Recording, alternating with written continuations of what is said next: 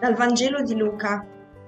In quel tempo i settantadue tornarono pieni di gioia, dicendo, Signore, anche i demoni si sottomettono a noi nel tuo nome.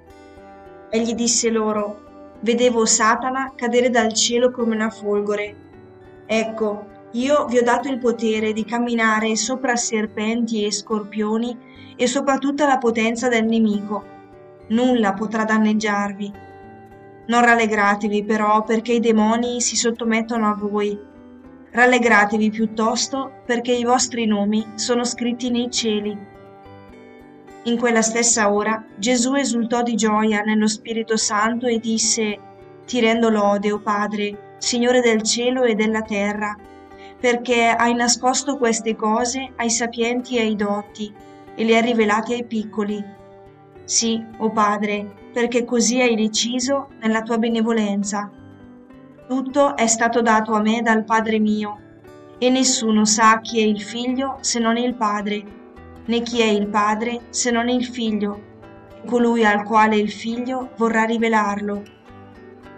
E rivolto ai discepoli in disparte disse, Beati gli occhi che vedono ciò che voi vedete.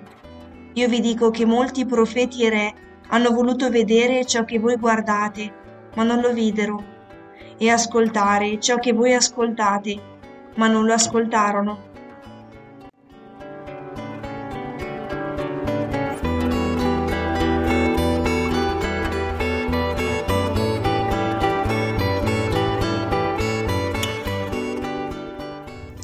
Inizia oggi il mese missionario Inviato dal Signore agli altri, il missionario è colui che ha fatto esperienza di Dio nella sua vita e non può non sentire il desiderio di donarlo a chi incontra. Non si gloria dei successi personali, è in continuo cammino e avverte sempre in sé la necessità di tornare alla fonte, al Signore, per nutrirsi e ricaricarsi. E il Signore non lo lascia solo, si prende cura di lui e di questo deve godere perché per mezzo del figlio il Padre lo salva.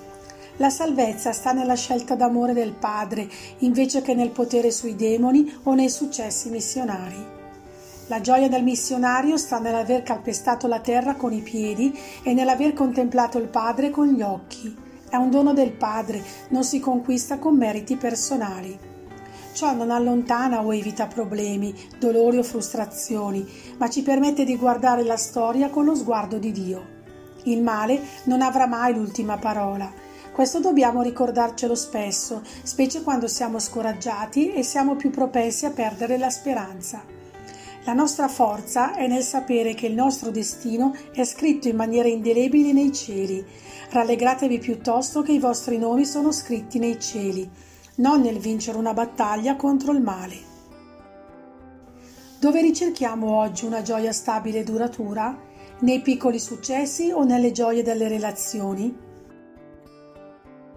Oggi rivolgo una preghiera per tutti i missionari che rischiano nel mondo la loro vita per portare agli altri la gioia del Vangelo.